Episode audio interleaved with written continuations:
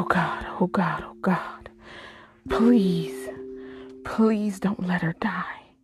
She's my life, my sunshine, my everything. If you love me at all, you will save this precious baby for me, for her mother.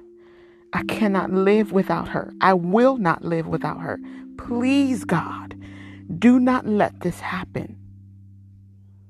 Despite everything we've tried doctors, medicines, rabbi after rabbi, everything she's still deteriorating, wasting away before my eyes, withering like a flower in too much sun. My sweet angel, one so full of life, vibrant, active, bursting with energy, now weak, lifeless, listless. Her smile could light up a room. I can't remember the last time I saw it. Her eyes pierced your soul. They haven't been opened in two weeks. This is unnatural, unfair. I'm not supposed to watch her die. She's supposed to watch me. Please, God. Please, God. Please, God. I willingly volunteer to take her place. Do you hear me? If it pleases you, make her well and give me whatever she has. I beg you, switch our places and save my baby.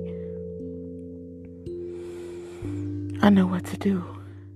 She's fading fast, but I know who I can go to for help. God, please don't let her be gone by the time I get back. Hold on, sweet love. I'm going to get help.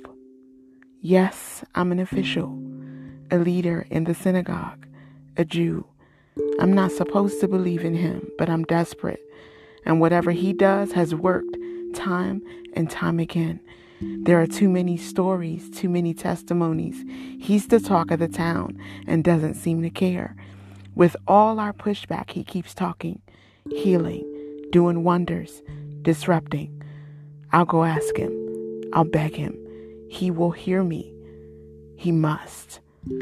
I've been informed that he's lakeside. I'll meet him before he comes off the boat. But there are so many here, though. For him, too, I presume. How will I get his attention? How will he notice me in the midst of all these people? How will I get his ear?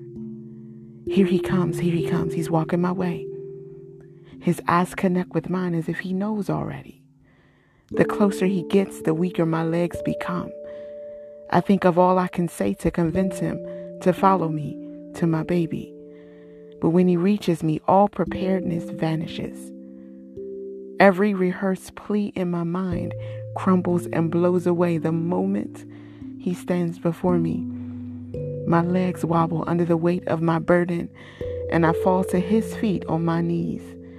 Dignity and honor are pointless without my baby girl, so I beg. In my official robes, rings, headgear, and all, my appearance is not worthy of any amount of my thoughts right now.